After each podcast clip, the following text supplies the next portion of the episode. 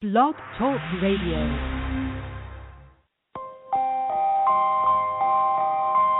You are now listening to CLNS Radio, your source for all things basketball. You cannot stop this guy. This guy is unbelievable right now, and with the way he's playing, he's played an outstanding brand of basketball. You're trying to tell me he's not the next best thing? What are you hearing? Man, all I know is this guy can ball, and if you can come out and play with him, you can play with anybody in the league. I want your opinion. Call into the show. Why don't you drive the rack? Seriously, why don't people drive the rack more often? You're fed up with this cookie cutter brand of basketball. Now go out and hand check. What are you comparing? The guy's got grit. The guy's got moxie, and the guy's got heart. What more do you want? Ambition, ambition, He did a dream, a dream, though it's harder to live. Broadcast through Blog Talk Radio and CLNS Radio. They gon' love me for my ambition. Welcome to the Hooper's Log. He did a dream, a dream, though it's harder to live. Here's your host, Cmo Bucket. They gon' love me for my ambition. Welcome on into episode seven of our daily series here on the Hoopers Log through CLNS Radio. It is the Hoopers Log, your Tuesday edition here, November 10th, 2015, and we have quite the recap show for you. We're going to have Justin Rowan on here sometime later on in the show, a little bit a little bit later. He should be on here shortly. Uh, we do have we do have Andrew Norris in the building. He will be up in just a moment. Uh, again, we have some hot breaking sports news when it comes to the world of the NBA. Uh, a guy in Mario Chalmers getting traded to the Memphis Grizzlies. We'll have more on that information here in a little bit. Um, but it looks like Mario Chalmers is going from the Miami Heat to the Memphis Grizzlies. This could be a big time move for them from the standpoint of look, uh, they already have Mike Conley. I mean, Mike Conley's already one of the better point guards in the NBA, and a guy in Mario Chalmers who, let's just be honest, he needs a scenery change. I mean, after that finals performance in 2014, the guy has not looked the same. He hasn't looked like the clutch Mario Chalmers we all remember in our heads when he played at Kansas. He doesn't look like the guy who came off the bench in 2012, 2013 like we used to know. He's kind of just a guy that is just kind of hovered and not been the same since that 2014 NBA Finals performance. But now he gets to go to Memphis, change up his scenery a little bit, and potentially make a new run with this ball club who had an unbelievable game last night against the LA Clippers, which I told you, Andrew, from the perspective of look, this game last night between the Clippers and Memphis, I know you mentioned that the Clippers were going to handle their business. They did, but it was scary from a gambling perspective as Memphis only lost by two. Uh, we'll get into that in a little bit, but obviously Mario Chalmers going to the Memphis Grizzlies, uh, and obviously you're here in the FanDuel you're here in the FanDuel uh, studios today here on the Hoopers Log through CLNS Radio. And if you'd like to call in, 323 642 1558. Listen up, NBA fans. The season is back, and so is the one day fantasy action over at FanDuel.com. Think you know basketball? Prove it at FanDuel.com today. One day fantasy basketball leagues for real money with immediate cash payouts. Pick a team of nine players with just players from tonight's games. You got seven of them tonight. And we'll preview them later on in the show. And uh, again, play every day or whenever you want. Leagues start at just one dollar. Finally, you can pay to be a fan. Mention, you know, some players that we have tonight. Obviously, LeBron playing a guy like Gordon Hayward. That's going to be a pretty good matchup to pick up if you want to pick up some guys. Obviously, he got probably the best matchup of the night when it comes to point guards and John Wall and Russell Westbrook. You're going to get a monster performance there. Obviously, two of the best scorers in the NBA in Carmelo Anthony and DeMar DeRozan. You've got points all over the board when it comes to games tonight. Again, we'll preview those for you later. FanDuel isn't just for huge tournaments. You can play against your friends any night you want, private league, and let the trash talk begin. Join the over 1 million other fans who have already won money playing fantasy sports on FanDuel.com.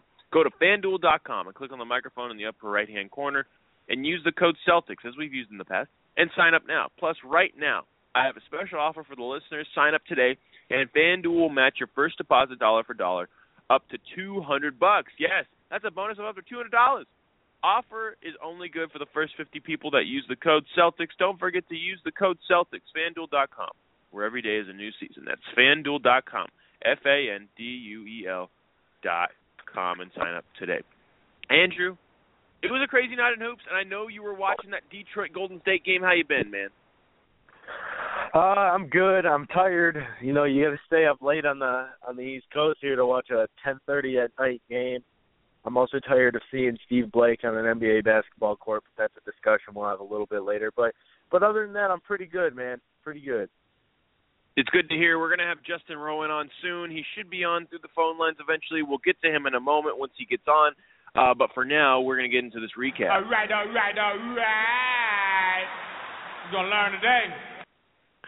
I mentioned this in my Twitter and in previous, uh, you know, previous things. If you've been following me through Twitter or social media, this was a litmus test night in the NBA. There were no whiteboard-worthy performances, but that's not really what happened last night on a small seven-game sample in the NBA on a Monday.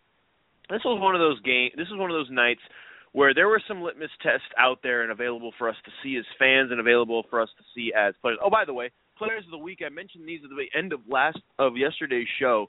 James Harden, he averaged over the week 38.5 points per game, 5.5 rebounds, and 5.5 assists. Andre Drummond, for his second straight week, obviously getting an Eastern Conference Player of the Week, 22 points per game, 24.3 rebounds per game. Uh, tonight was some there was some litmus tests. There were some games that you can make the case that going forward we can look and say, look, Indiana and Orlando was a game last night where we saw two teams that are up and coming and, and improving throughout the year. Obviously, Indiana getting the win 97 to 84, and Orlando is still in their growth process. But Indiana made a game last night that you're starting you're starting to really see a team that we all expected to play. They're now four and one in their last five games after that 0 and 3 start in the regular season. They're now starting to turn it on and play like the team we expected them to play like. Andrew, I know you watched the Detroit Golden State game, and we'll get to that in a second. But what did you see from this Orlando Indiana game? Uh, I saw that that I feel like Indiana's a lot further ahead than I anticipated. You know, they started out rough, but this is an Orlando team that hasn't got beaten like like and I know the score wasn't absolutely terrible, but you know, if you watch the game, it looked a little bit it looked like Indiana controlled everything in that game. Uh, you know, they're playing as a team and that's something we've talked about Orlando doing. Orlando didn't have that in this game. Uh they they almost looked shell shocked a little bit um, you know, I think it's more of a mirage. I don't think Orlando is going to slip back into mediocrity anytime soon. I think they're still a very good basketball team. Uh, but you know, I, I I really think Indiana is a team that's going to make a, uh, a push for the Eastern Conference Finals, and and the past week, I've, you know, they've been they've been proving that. And I know it's early. I know let's Eastern Conference Finals talk is almost silly at this point unless you're talking about really the Cavs. Um, so I mean, let's wait and see. But they're a team that looks a lot better than I originally anticipated.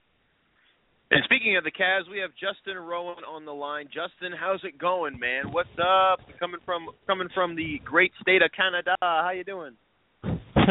I'm doing good. Thanks for having me on, guys.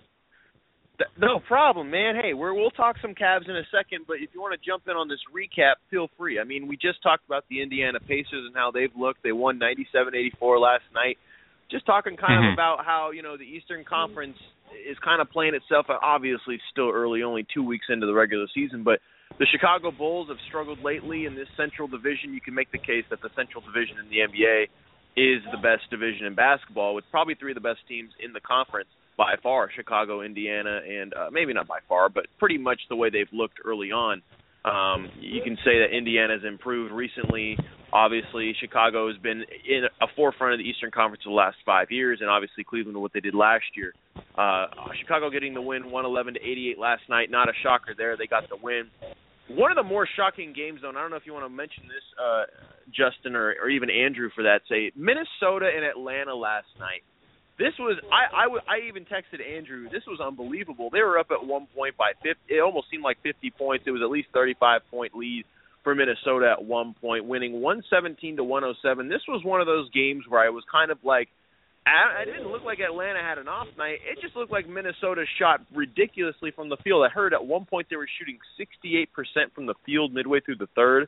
You talk about a great shooting night from Minnesota as Andrew Wiggins went off for 30 plus this was an unbelievable game. And coming from Eastern Conference powers, as both of you do, you know, from Detroit uh, and Andrew right now with the way Detroit's been playing, and obviously with the Atlanta Hawks being the number one seed last year and Cleveland winning it all. Uh, what did you see from this game, if you saw it at all, Andrew? And then uh, Justin, I want to get your take on this one. I saw that Andrew Wiggins is phenomenal. Uh, I mean, this guy when he's in attack mode, which he really needs to learn to be consistently in attack mode, night in, night out. This guy right now, I honestly believe could average close to 25 points a game. He just doesn't have the mindset for it yet, and that's something that's going to come with time, something that's going to come with confidence, which it seems like he has been getting in in the recent games. Uh, now, now the Timberwolves look like they're way ahead of schedule. I'm still going to be patient and see. I'm not going to dump them a contender for that eighth seed yet, uh, but but they do look like they're way ahead of schedule. Now, what's going to be interesting is to see, you know, are they right now going off uh, a motion, you know, roller coaster playing for playing for Flip, or are they really this good? Uh, J- Justin, what was your take on this game from last night?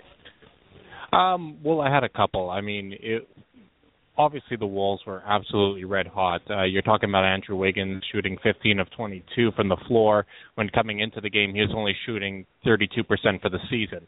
Um, so he's got out of the funk, and he, his numbers are now kind of going back to where we would expect them to be, at least from a shooting standpoint. Um, Karl-Anthony Towns was really efficient, even though he didn't put up a lot of raw numbers. Um, I was also impressed with Atlanta. I mean, they are going through a little bit of change with uh, DeMarre Carroll not being present there, um, right. but they they stuck around and uh, they showed a lot of resiliency and battled back.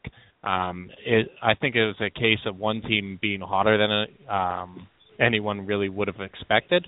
Um, I mean, Atlanta's a very good team, and uh, obviously that's a win that's going to turn a lot of heads when you see a young Wolves team uh, come out firing that way and performing so well against the, the team that went to the Eastern Conference Finals last year. Yeah, this Minnesota team, when they get hot, they're really scary considering the youth that they have and the potential that they have. And you mentioned a good point with DeMarre Carroll that really kind of opened up my eyes just for a second. And I, I already knew this from the standpoint of him being gone and his presence being gone on this team, but it was pretty obvious from the standpoint of Andrew Wiggins went off for 30 plus points last night. You put DeMarre Carroll in that lineup, and that guy probably goes for 20, maybe, maybe 20, maybe 15. He he's not going to score as much as, as as at will as he did last night. There were some highlights from Andrew Wiggins last night where I was just thinking, man, if DeMarre Carroll was on him that wouldn't have happened. This wouldn't have happened. This this this situation might not have been where it was. And I think clearly Minnesota was shooting hot from all ends of the court. But when you have one guy going off for 30, that's going to help you get uh, points more often than not because he's going to spread the floor from multiple angles. Now DeMarre Carroll being absent obviously won't help them. Considering he's in Toronto, which speaking of a hot team, Toronto five and two beginning of the season, five and zero to begin. But I mean, you're talking about an Atlanta team now where they're still good. I mean, seven and two is nothing to sneeze at. That's that's a fantastic start of the season. Uh, again, we'll get to Cleveland in a moment. Just want to break these games down real quick. Portland, uh, again, falling short of Denver, kind of what uh, Andrew and I expected last night. Kind of Portland showing their true letters. They're a good, they're a solid team, but they're just they just don't have enough to contend with most teams in the NBA. Again, Denver getting the win 108 to 104, and then San Antonio obviously 106 to 88, uh, laying the wood to the Sacramento Kings. Obviously, DeMarcus Cousins trying to get some minutes in, not looking the same obviously with his leg injury, but Sac- the San Antonio Spurs laying the wood, winning by 18, 106 to 88, and then supposedly a game of the night, which I'm, I'm telling you, and Andrew, Andrew, I want you to talk about this because I know this is was your game to watch, but I, I, I swear I watched this game and there were runs that the Detroit Pistons made that made me think, okay, if people were just walking, looking at the the end score of this game, they're completely mistaken. This D- Detroit team is for real. I am anointing them as a for real team in the Eastern Conference based upon this game. If you watch this game, there was a there was a hindered injured uh Reggie Jackson from last night. And this guy if he wasn't hobbling the way he was up and down the court, you're talking about a Detroit team that could have potentially made this game closer. I don't think they would have won considering how good Golden State played in the fourth quarter. But you're talking about a Detroit team that kept this game close in the third quarter, went on some mild to moderate runs that put put some legitimate fear in the Golden State Warriors and there were some defensive present moments that I saw from Reggie Jackson and other guys on that Detroit team that kept that Golden State Golden State Warrior and team in check. And there were multiple times throughout the game where I heard the crowd shut down and was really quiet. And that is an odd sight to see in a place like Oracle Arena, where this team is being denou- announced as by many media outlets as the biggest market, you know, biggest team, best team since the 96 Bulls kind of deal. And I know that's kind of insane to say for most because I don't agree with it, but it's just the facts of what people are saying. But Detroit came out and played an outstanding game considering the circumstances and considering Reggie Jackson was not at 100%. Andrew, take the floor for this game. All right, my biggest takeaways, and I, I also want to get to Justin about this.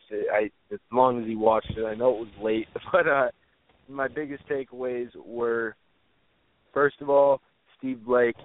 Bye. It's I I looked into some of his career stats. We get we get that you know he's a veteran thing all the time. You know he he's been a good shooter in his career. This guy shot forty percent even in his career. This isn't this isn't a guy who's gone out and been a 50, 40, 90 guy off the bench, you know, only getting 5 points, but when he when he plays, he gets it right. You know, he's been a guy who's been able to make some threes, but his whole career and especially this year, he's not a serviceable NBA player. Uh, you know, Brandon Jennings coming back for this team is going to be huge. This game is way closer last night if Brandon Jennings is running the floor instead of Steve Blake. I think that's obvious. But the number one thing for this game was Kentavious Caldwell Pope might be yeah. a top five, if not top three, perimeter defender in the entire NBA. I mean, this guy, every single play getting 100%, chasing Steph Curry through those screens, chasing Steph Curry all around the floor, staying with him. You know, when he, Steph Curry couldn't get couldn't get open on him. Of course, he made a couple of fast break threes that really put his stats up there. But when Kentavious Caldwell Pope was guarding Steph Curry, it was just L's. It was it was lockdown defense. Uh, I'm you know the Warriors are probably the best team in the NBA. I, I and I hate to say it because you guys know how and especially with Justin here, you guys how big of a LeBron fan I am. I I always I've struggled. This is going to be my sixth straight year struggling to say anybody's better than whatever team LeBron's on because he is that good that he just makes his teams better. But I really think Golden State is the best team, and I, I don't think it's close. Do I think they're going to win the championship? I'm still not on that, but I do think they are the best team. Um, you know, I'm, I'm the way the Pistons played last night. Like you said, final score that's not indicative of how this game went. Uh, I, I'm I'm still on my team's bandwagon, and I think the Pistons are gonna. They I think they could make a run for as high as the fourth seed, and I really believe that. Justin, did you uh did you stay up to watch this game? Uh, yeah, I did. Uh, it required a morning coffee uh, today, that's for sure. But um, I did stay up to watch it. Um, one of the things, main takeaways that I took from the game, um, Detroit just needed depth. Um, it's one of the issues that I see with Detroit uh, coming into this season, especially with Jennings missing time, as you mentioned.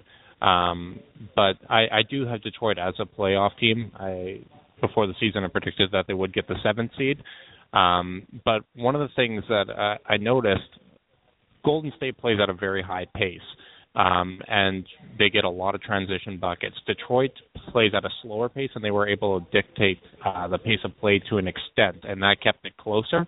Because um, Golden State, I mean, they're historically good offensively overall. Um, when you slow it down and you make it more of a half court game, they're a very good defense or very good offensive team rather than historically great.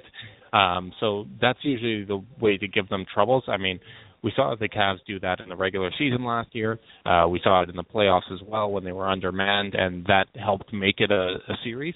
Um, it really helped uh, a Detroit team that not only is missing players, coming off a second night of a back to back and having a hobble Reggie Jackson, uh, it helped them stay in the game. And like you said, uh, the actual competition within the game was closer than the final score would indicate.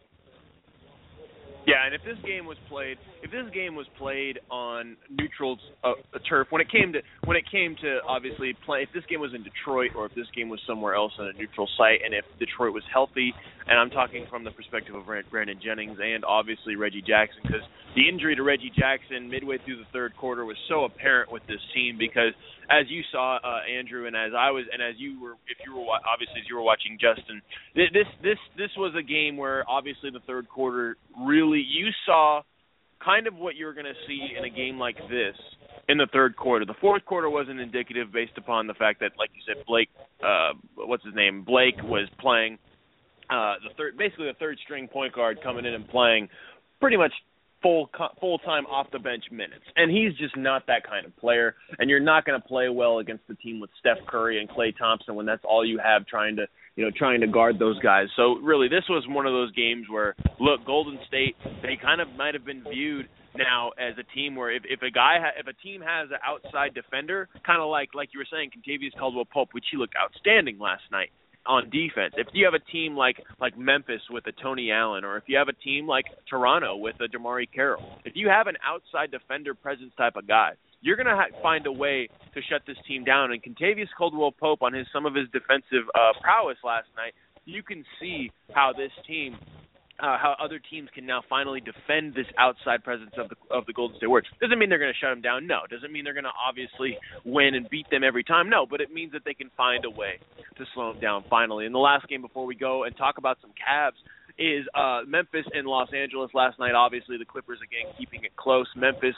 finding a way again. This is, the, and I mentioned this to Andrew last yesterday, and Andrew was like, "Oh, the Clippers are going to wipe the floor," and I was like, "Yeah, I could see that happening, but I could also see this being a three-point game, four-point game." And Vegas scared me with this line last night because it's five and a half favored for the Clippers, and I was just like, "Man, this Memphis team is scary because they're good. They're they're they're still a solid team. They obviously there was a point made on the TNT broadcast last week that I wanted to mention that I, I mentioned in a previous show on Friday um, that maybe the NBA game is starting to pass up the Memphis Grizzlies. They have every single piece they need on this team. The only thing they're missing is a go-to guy. I, and I mentioned this to Andrew early on in the season before the season began. If you put DeMar DeRozan on this Memphis Grizzlies team, you're looking at an NBA championship team automatically. You're looking at a team like Z- Zach Randolph. You're looking at a guy in Marc Gasol, two of the best big men down low. You add a go-to scorer who's going to get you 20 a night. You're you're talking about a fourth quarter that if this team is anywhere close, it is terrifying and traumatizing to think about the matchups that could happen down the stretch in games. Memphis doesn't have that. They don't have a go-to guy. People are talking about Jeff Green being the guy, but they've been talking about him being the guy for the last four years, and he just hasn't shown up and been that guy. If DeMar DeRozan was in this game last night for the Clippers and Memphis Grizzlies, I can guarantee you that he would go out there and put up some points and help Memphis get the win, but that just wasn't the case. And the Clippers clearly keep having the talent to win ball games. Five and two now on this season. The only two losses they've had, one of them was against Houston early uh this past weekend, which obviously should have been a Clipper win. But this was one of those games again where you just look at the Clippers and you're thinking, man, where are they going to get their production from? You guys want to talk on this one before we talk Cavaliers? I mean, I'll agree with your sentiment and not with the DeRozan part of that. Um, I don't think DeRozan's that caliber of player. Um, I, I really don't. I, I think he's he's a bit of a workhorse. Uh, he's someone that will shoulder a large offensive load to kind of put everyone else into their natural roles. Um, Right. But from an overall efficiency standpoint, I mean, you're talking about a, a 26% three-point shooter, so he doesn't help their spacing problems. Um, he's a 41% shooter from the field. Um, I, a great stat I saw was 33% of his shots that he takes. Um, so a third of his shots come with over 10 se- uh, over 10 seconds on the shot clock with a defender in his face 10 feet or more from the basket. So he takes a ridiculous amount of poor shots, and his efficiency on those shots is less efficient than DeAndre Jordan shooting two free throws at the line. So um, I, I wouldn't Wow. say DeRozan would be the cure to that. I think they would need some three-point shooting, but they definitely are missing kind of that number one option that can carry them offensively when uh, things aren't rolling or another team is beating their normally stout uh, defense. Yeah, Andrew, yeah, I think you uh? I think you made uh some great points with DeRozan me and Chris are both we we have been we did the preview shows and we're both really high on DeRozan. I think he's a player where when you look at the stat sheet, sometimes you know obviously the points, rebounds, assists will look nice, but sometimes the in-depth stat sheet will look ugly. Um, I think he kind of goes outside of that. Uh, I, I really think he's he's a star caliber player. His efficiency could improve. That's obvious every single night. Uh, but if this guy could get his three point up to maybe thirty three, thirty four percent, I mean, you're talking about you're talking about one of the better shooting guards in, in the whole NBA. But well, let's get into some Cavs talk, talk, Chris. I believe we finished all the uh, all the reviews Yeah. last night, if I'm not mistaken. Yeah, and, and the one thing I wanted to talk about, what I wanted to talk about when it came to the Cavaliers is tonight there's a game and then we'll just start the preview early. But we'll just talk about this game in particular so that we can get Justin going on some Cavalier conversation. But uh, this this this game tonight is interesting because we had our uh, Utah Jazz insider Tony Jones on the show last, I believe it was last Thursday, and we talked about mm-hmm. this Utah Jazz team, and I've been and I've been contacting him and talking to him about how the Jazz have been looking good. They're four and two in the in the Western Conference right now, hovering around where all the playoff teams are at. And he told me something about how this team hasn't played anybody yet to really see how they can play. Well, they have their ultimate test tonight in a six and one Cavalier team, the number one team right now in the Eastern Conference, and they're not even healthy. This is the scary part, and Andrew and I have been talking about it since the preseason, and it's a lot like, and it's not as comparable because obviously they're they're down a lot more men and they're a lot younger and they're not as talented right now as Cleveland, but the New Orleans Pelicans. They're injured right now. They're not at full strength. They're not their best team. Sometimes they're they're only suiting up nine guys on a night. So it's not it's, it's a little bit more intense, but they're not the team that they would be right now. And they're 0 and 6. Cleveland, they don't even have their starting uh, backcourt and they're six and one in the Eastern Conference. So it goes to show you, as what Andrew was saying earlier, that LeBron really can carry this team. This was the one part that I worried about from this Cleveland Cavalier team at the beginning of the year for the first couple of months.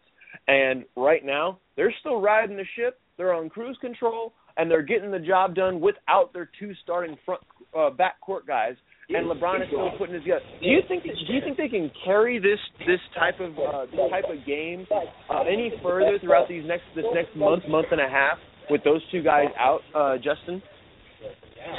Well, I, I think this is uh, something that they can keep doing. I mean, uh, they do get J.R. Smith back. Um, he did start the majority of the games when he was traded over from the Knicks. Um, there has been some talk or some speculation that Kyrie Irving will be back as soon as this Friday. Um, oh wow. He he did he did say um, uh, just over a week ago that if he really wanted to uh, ramp up his uh, conditioning uh, and all that, he could be back within a week, especially if it was the NBA Finals. Uh, they haven't put a timeline on it because it's basically just about him getting confidence. Um, he's been able to. He's been sprinting for well over a month now. Uh, there's all, no limit to the drills that he can do. Um, it's just about getting strength and confidence in that knee. So it's basically whenever Kyrie feels comfortable, he will be back. Um, the biggest thing with the Cavs right now and why they've been able to kind of weather the storm a little bit with Kyrie out is you have a Kevin Love who's in probably the best shape I've ever seen him in his career um, making a huge impact in the game, even though he is still trying to find his shooting touch, only playing about nine games since April of last year. Um, and of course, when you have LeBron, uh, you have added depth in Mo Williams and Richard Jefferson. You, you're going to be able to compete against teams, and they've kind of had a favorable schedule early on. Um, like you said, uh, Tony had mentioned um, how the Jazz have kind of haven't really played anyone. This game really does feel like a true litmus test for both teams. Um, as yeah. no disrespect to the Chicago Bulls uh, or Memphis Grizzlies or um, Miami Heat, but those are three teams kind of in flux right now, trying to figure things out, either with new coaching staff, uh, injuries, uh, that sort of thing. Uh, the Jazz, you're talking about a team that right now has the best defensive efficiency in the league. Um, the Cavs have kind of been toying with teams recently, um, such as the Knicks and the Sixers, where they kind of play down to level of competition and just take over the game late. I don't know if you can do that against a Jazz team um, that is so good defensively. I don't think you can just count on getting buckets when it matters. I think you need a consistent effort from the opening tip. Otherwise, if you're falling behind, it might not be enough if you try to make a late charge. Andrew, go ahead. Yeah. Now, when when Kyrie does come back and he's playing his normal thirty thirty five minutes a game, uh, is Mo Williams somebody who you think is going to be able to come off the bench and be just as good, or do you think? And I and I know he did it in the past, but uh, do you think you know getting getting older, which coming off the bench is normally a good thing, but for a volume shooter, somebody who started this year shooting a ton of shots, getting his confidence, you know, being used to it, do you think that's something that could affect him, you know, in the short term or in the long term for the season? Um, I, I don't think it's going to be too much of a problem. He he has played really well in a bench role. Um, he a couple of years ago he was kind of credited for re- revitalizing uh, Portland's bench coming off in that role. Uh, it's something that he understood coming over to the Cavs. Uh, that was his anticipated role. Um, and the other thing is he, he's somebody that you can play kind of off guard with Kyrie, um, especially when Shumpert's out. There's still a lot of minutes available at shooting guard. Um, so while you probably lose a little bit defensively w- with him there, just the extra playmaking there, the ability for both guys to play kind of on and off ball, it's going to help reduce the load and it's going to give him some of the shots that he wants. But I mean, ultimately, w- with the added attention that Irving's going to draw, he's Mo Williams is likely going to have a lot more open shots than he has right now as a primary ball handler. Um, so as long as his spot up shooting numbers kind of stay where they've been for his career, uh, the likelihood of him still experiencing some success seems uh, pretty high to me. Right, right. And I think I think a big question that all Cavs fans are kind of answering for themselves right now, uh, and really everybody over the the whole NBA world is kind of thinking about it. Most people aren't very happy with it. Are you? And me personally, I'm very happy with it. Are you happy with the contract that Tristan Thompson got? I was very happy with it. Um, I wish it would have been settled earlier. Um, that that would have been ideal to me. Um, but I mean, Yeah. they did get it done in time. Uh, the reality of the situation was, even if Thompson walked for nothing, uh, the Cavs would have no room to sign a replacement other than kind of the mid level, uh, not even the mid level exception. You'd have um, just kind of a veterans exception there um, to sign a replacement for three or four years. So you're you're signing someone that was 23 years old last season, um, that can play both power forward and uh, center. Primarily center seems to be his position since LeBron's come over. Um, Timofey Mozgov, as good as he's been, um, he's coming off knee surgery uh, this past summer and has looked really hobbled. Um, and he's someone that has been mentioned as a lot of teams having interest in signing him to a max contract. So I don't think uh, at his age, with uh, kind of knee concerns, that's some a direction the Cavs are planning to go. So Thompson's probably the long-term center, uh, at least uh, in the starting position. And he's he, uh, even though he's not starting, last season Thompson was the one that was playing the entire fourth quarters. Mozgov was benched in the uh, fourth quarters of e- basically every game. Um, when Thompson's on the court with the Cavs' big three, they outscore their opponents by 21 points per 100 possessions. Um, Wow. This season, Thompson's looked e- uh, a lot better. Uh, it's obviously a small sample size, but he's shooting seven, uh, 67.5%, and inside of six feet of the rim, he's holding his uh, his man uh, to 40% shooting, which is obviously exceptional. So if he continues to pr- uh, improve defensively, which was um, my biggest concern, actually, contrary to popular belief, um, Yeah. and keep those offensive numbers up, um, I, I don't see any reason why that contract doesn't look um, very good in a couple of years, especially when the rest of the NBA starts signing these new deals. I mean, he's one of the first. He's one of the first big men to get the contract. So while his numbers look a little high compared to where the players are right now, once all these other stars start signing their big contracts, I mean, Mozgov they've talked about getting twenty million dollars a year, so that that's substantially more than what, what Thompson's getting right now. Um, I, I, I think it's going to look a lot more reasonable. I, I wanted to ask you a question. So you mentioned Kevin Love and Timothy Mozgov and obviously Tristan Thompson as we just talked about, but the one guy I wanted to talk about who's been really a staple of that franchise for the last ten plus years has been Anderson Varejao. What is what has his impact been on this team since he's come back from his injury from last year back in January? And has he been has he been an, an impact? Has he been a factor? I haven't been watching Cavs game recently. What do you what is your take on him? Um, it, it's getting near the end of the line for Varejao. Um, last Yeah. season he was almost impossibly bad defensively, which is weird because coming into the league Yeah. he's kind of a hustle and defense, and now he's almost exclusively an offensive only option. Um, his defensive numbers were worse than Enes Kanter even, um, which was Wow. surprising, and his re- rebounding numbers also tailed off. Um, this season, he hasn't seen a lot of playing time. Um, he's still shooting the ball um, very well from uh, mid range. Um, getting like three to five minutes a game, I, I think he can have an impact. Uh, he can kind of come in and give full energy rather than the 25 he was getting last season. Um, so may, maybe there is a role there, uh, at least spelling Mozgov and Thompson at times at center. Um, but overall, he's not someone that you can really bank on. Um, one to stay healthy, and two to contribute at the stage of his career. Um, uh, for all the moves that I've kind of applauded David Griffin doing. Um, I, I'm I'm fine with every move he's made except for the uh, Varejao contract extension. I think that's uh, w- at this point one of the uh, worst contracts in the league. Oh yeah, yeah. It's probably it's probably more of a it's probably more of a uh, uh, you know him staying around thing. I mean, this is the only guy that's been on the team since LeBron left. Since he you know when he was on the team first, when he left, and then now when he came back. I mean, that's that's some dedication and that's some tough times the guy's gone through just from a you know from a personal perspective but from the you know team perspective yeah he's just been there the whole time and that's pretty cool but yeah i agree with you his his role has shifted and now that they have timothy mozgov and the guys we mentioned earlier i mean it's really like you said his role doesn't need to be there as much so i guess that's a good thing but I agree with you. The contract was a little bit high on that part. Uh, switching gears a little bit, real quick. Uh, before I, I want to kind of go through the schedule. I'll go through that in a second. But I had a couple questions just outside for the NBA perspective. Mario Chalmers is being traded to the Memphis Grizzlies.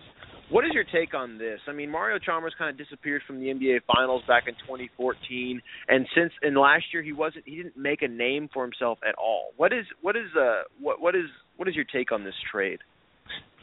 I, I don't think the trade moves the needle really uh, for either team. Yeah. Right now, Chalmers is shooting like I, I believe nine percent from the three point line, which is not exactly great. Um, I think Udrick uh, Udrih's a, a fine enough player, um, but obviously with Goran Dragic and uh, Tyler Johnson there in Miami, I, I don't think he's going to be seeing a lot of playing time it's essentially a salary dump uh, for Miami. Um, and for Memphis, I I guess they're just hoping to get something out of him. But even if they don't, I I I, I don't think it really changes things uh, for either team. All right. Uh, I guess uh, I guess we are out of time with uh, Justin Rowan for today. I wanted to get into the schedule a little bit, but uh, we can talk about that some other time. Andrew, you got anything else to say? Yeah, just real quick, as I like to ask every everybody we have on here, like to put them on the spot. What is your NBA Finals prediction for this year, and who you got winning it? Winning it? Um, I got. I, I've I've wrestled with this a little bit because I I think Golden State is so good. Um, but I, I got the Cavs over the Clippers actually. Um, nobody remembers these predictions unless you go a little bit outside the box. So I'm going to go with the Clippers. I think eventually they they kind of figure it out. Uh, Blake Griffin's playing like an MVP candidate at this point. I think if they're healthy, um, they they make a deeper run than they did last season, and the added additions. I mean, Lance Stephenson, Josh Smith, and all that. I, I do think that they can make a legitimate push, but I'll I'll take the Cavs winning it all. The homer pick. All right, Justin. Th- yeah, thank you again for coming on the show. We'll get you on uh, often later on down the road. Okay, man. Thanks. All right, sounds good. Thank you guys very much for having me. Abs- absolutely, no problem. And that's uh, Justin Rowan again, Cleveland Cavalier insider. Andrew, anything else you got to say? I know you got to go, man, but anything else you got to say? Yeah, uh, uh just want to get it out there one more time, just because, as you can tell, I love talking about them. Go Pistons! I'm still proud of the way they played last night, and as I say every time, peace. All right, Andrew's out. He's got to get back to work. He's got to do his thing. I get where he's coming from. If I was working, I'd be in the same situation. But we're going to preview tonight's basketball games. Obviously, a lot of Cavalier talk, a lot of talk. Obviously, the Mario Chalmers trade to Memphis is an interesting move, and obviously not a nail mover. I agree with I agree with Justin on that point. I mean, he makes a good point on what this team uh, is looking like in Memphis and where everything's going uh, with the excuse me with the Cleveland Cavaliers. I want to get into some, some more news, but obviously everyone's left me. I'm by myself. If you're listening still, we're previewing Tuesday night basketball. There are some there are a couple good games tonight. A couple. The rest are more of just matchup fun games. Utah and Cleveland, we mentioned it. Cleveland's favored by six and a half. I'm going to take Cleveland in the six and a half. This is going to be like like Justin said, a litmus test for both these teams. For Utah, from the perspective of are they a true four and two team? Do they have the defense to really contend with a team like Cleveland right now? It will be on display tonight in Cleveland. It should be a good game. I think it'll be one of the best games of the night. And I think Cleveland's going to cover the spread, though. They're going to win by six and a half, but it should be a more competitive game than that. The I think actual game of the night, Oklahoma City at Washington. This is going to be one of the more fun games to watch on the schedule tonight. Obviously on NBA TV, I can't watch that one, but I will be tuning into Utah Cleveland. But Oklahoma City Washington, this will be a game I'll rewatch on a condensed version tonight. Oklahoma City they are favored by five and a half. They're going into Washington. I think Washington's going to turn around a little bit, and they're going to get the win in this one, if not keep it close. I think this will be one of the best games to watch. John Wall, Russell Westbrook, two of my favorite uh, point guards in the game, duking it out. Should be one of the better matchups in the NBA on a Tuesday night. And the rest of the games on the schedule, there's seven of them. Those are the only two that really were worth mentioning. But the Los Angeles Lakers and the Miami Heat they're playing tonight. I, I think Miami will get it done. They're favored by 11. I think they're going to absolutely dominate in this one. No one, they have no matchup down low in LA for Hassan Whiteside and Chris Bosh. They're just going to absolutely annihilate them from the inside portion of the paint. Toronto and uh, the New York Knicks. This is going to be fun. Like I said, DeMar DeRozan, uh, DeMar DeRozan, and you got Carmelo Anthony with DeMarre Carroll on Carmelo Anthony. This will be fun. But I think I, I think DeMarre Carroll's presence in this one's going to be huge, and I think Toronto's going to get the win. They're favored by eight. Take the eight points. I think they're going to dominate from the perspective of look, Damari Carroll. If he can shut down Melo in any way, state, or form, uh, the Knicks have no chance. They're just not going to compete. They're going to play better basketball like they've been doing, but they're not going to win this game. And if they do, I'll be shocked. Toronto should win by eight. Take the points, get it and going. New Orleans and Dallas tonight. Again, New Orleans is favored by a point and a half. They're still they still don't have a win. I think they're going to get their first win tonight. This is a good opportunity. They're at home. They're playing a Dallas team that's in that's in shambles right now. New Orleans obviously is in shambles with all their injuries, but I think they're going to pick it up and they're going to get the win in this one. They're favored by a point and a half. Take the point and a half. Get New Orleans their first win of the season. They need to get it done tonight. Boston and Milwaukee. This is an interesting game because Boston's favored, yet they only have two wins. Obviously, CLNS Radio. I'd take Boston in this one. Milwaukee's been kind of up and down. They're kind of the they're kind of the Milwaukee is kind of the what would you say Memphis Grizzlies version of the Eastern Conference. They're up and down. They're inconsistent. They play okay at times. They play terrible at times this year so far in their short sample size. They've been inconsistent consistently. And I just think Boston, with the way they played their last game against Washington, they have a boost in confidence in that they can play anybody. And I think tonight will be the case where they can win the game on the road and get a W in Milwaukee. They're favored by two. Take the two. I think they're going to win by more than that, maybe by five points. This should be a good game, though, from an overall X's and O's perspective.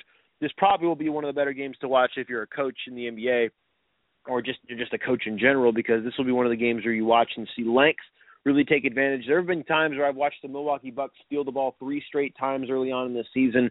I'm telling you, the Boston Celtics won't make that mistake in this one. I think they'll get it done and they'll win the game.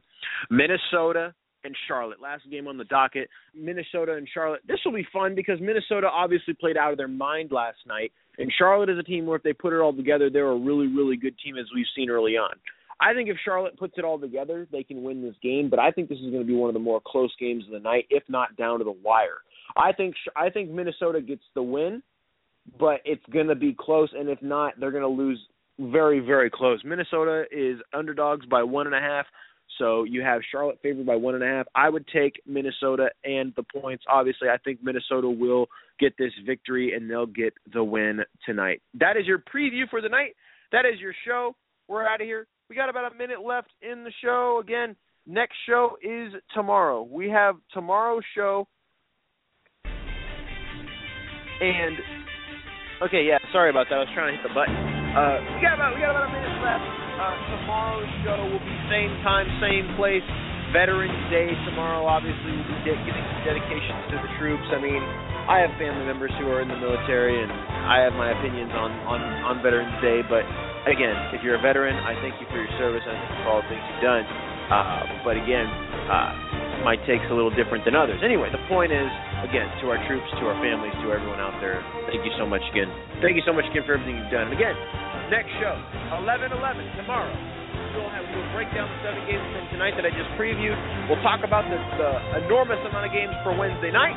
We'll get it going here on a Wednesday tomorrow afternoon. Thank you again for listening. Enjoy your week, your night of basketball. There should be some great games tonight. Turn it on, get it going.